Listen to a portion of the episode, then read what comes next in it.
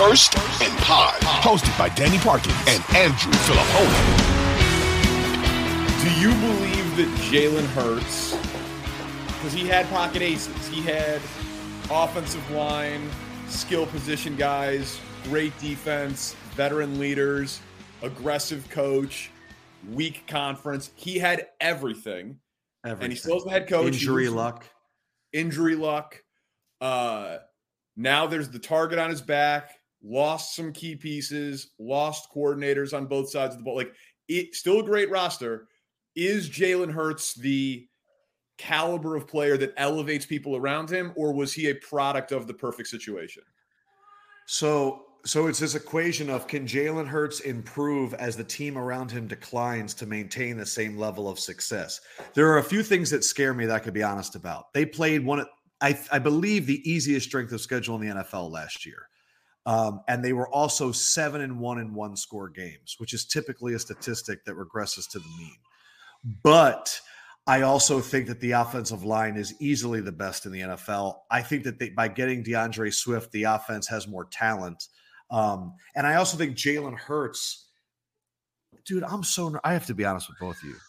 Like, I'm watching our guy, Zach Berman, report from Eagles camp, and every story is Jalen Hurts is incredible. Every story is the he, he's out throwing completions. He's 15 of 17. Like we're we're reaching a point where I it makes me very uncomfortable. I think the Eagles regress big time on defense. I think that their linebacker, you're relying on Nakobe Dean. We have no idea if he actually is the guy. Their safeties, they lose both starting safeties pretty much. Um, and they had 70 sacks last year. And I have to imagine they're not going to do 70 again, even though they attacked edge rusher in the draft. So I look at the Eagles and I go, I think it's going to be a Jalen Hurts has to put up 30 points a game. Um, and and the offense really has to click. He has to go from doesn't make mistakes and is going to punish you in the red zone to oh no, we're high flying all the time, like they did against Pony Steelers, uh, which was uh, truly an iconic performance. Um, yeah, and then Hurts went on Kelce's podcast and said he thought the, the area code was for a Steelers draft pick. I heard that whole thing, which pissed me off. You know, I'm happy with Pickett, you know, but still, I saw that. Yeah. He, the, the Eagles, the Eagles have done a really good job in recent drafts of jumping teams looking for certain guys, jumping the Steelers for Hurts, jumping Dallas for Dallas Goedert, um, jumping the Giants for DeVonta Smith.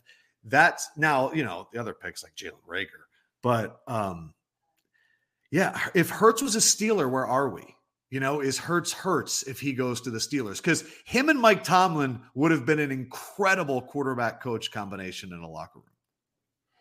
Uh, you said a lot there, Adam. Just just for the let me geek out for just a very split second here from a nerd standpoint. Okay, you said something about Swift. Now, why am I seeing all these fantasy boards that have Penny ahead of him? What the hell's that all about? Is Penny actually going to be their number one running back this year? What the f's going on I mean, with that? To me, I think they make the move for Penny because when the Eagles played the Seahawks, Penny went for like 139 against them. And when Penny, Penny it's kind of like, all right, I'm going to go to basketball. Doc Rivers, when he was the coach of the Clippers, was coaching against the Sixers, and Shake Milton scored 39 on him. And so for the first like two, three years of him coaching the Sixers, he was always trying to make Shake work because he saw that performance. That's where I feel like the Eagles are with Penny. And I, I think Penny has, uh, man, he, he went first round, which was a little bit crazy when the Seahawks did it, but he has the bell cow and Swift. Uh, the Eagles, I think, were dead last in the NFL in receptions by running backs last year. And also, you have you have injury. I just I'm not drafting any of them early. I think if I'm doing, I can't believe I'm doing fantasy advice. If I'm doing zero running back, mm-hmm. he's a guy that I'm looking at four, five, six rounds. But I I don't know. I would overdraft Goedert before I would take one of the Eagles running backs this year. What is it like rooting for what I feel like at this point is the healthiest organization in the NFL? Mm. Mm. Where like Howie Roseman is able to different coach, different quarterback, Super Bowl, new coach, new quarterback, Super Bowl appearance, crushes drafts messes up on Reagor or like missing on uh, Jefferson, but then immediately erases the mistake with AJ Brown and DeVonta Smith, hyper Yeah. aggressive. Like it's, I know it's not Mahomes and Reid, and I want to talk to you about Andy Reid in a minute too. But like, Even the Wentz thing, Danny. I mean, think about that. Yeah, I mean, even the Wentz Wentz ended thing. up, you Yeah. know, being a bust. like I feel like if I was going to be jealous of a team for a non-quarterback, because as a Bears fan, I'm jealous of every team that has a franchise quarterback. But I feel like every team in the NFL should be jealous of Howie Roseman.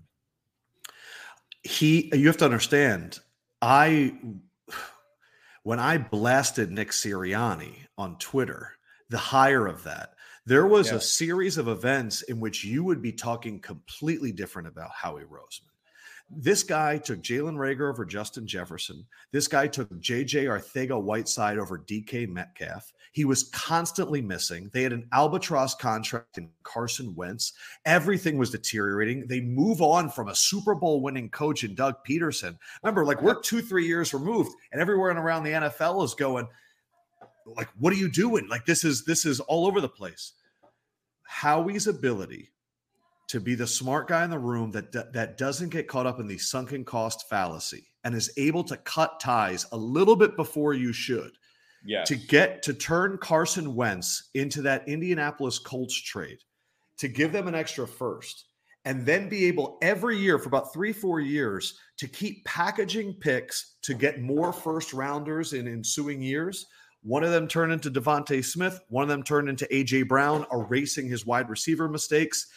And look, if you don't take Jalen Hurts in the second round, it's the Jalen Reagor draft. But instead, it's the Jalen Hurts draft. And I I really think Nick Foles is the reason they took Jalen Hurts because you just went to the Super Bowl with a backup quarterback. They they started calling themselves a quarterback factory, which gave them the confidence to draft Jalen Hurts. And if you remember, Carson Wentz really tried to make it him versus the organization. And I've always believed that there are certain people that are so they're actual leaders that when fake leaders are around them, they get exposed. You guys have seen that, I'm sure, with bosses, where like when there's actually somebody that does the work versus the person that acts like they do the work. And I think Jalen Hurts exposed Carson Wentz. Like one of them is actually the dude, and one of them was really pretending to be the dude for a long time. Um, to be in this position where Howie is, he's he's always able to make move. He's always making trades uh, for the lower assets, and for the first time in a while, he went all in on free agency, and all of them hit.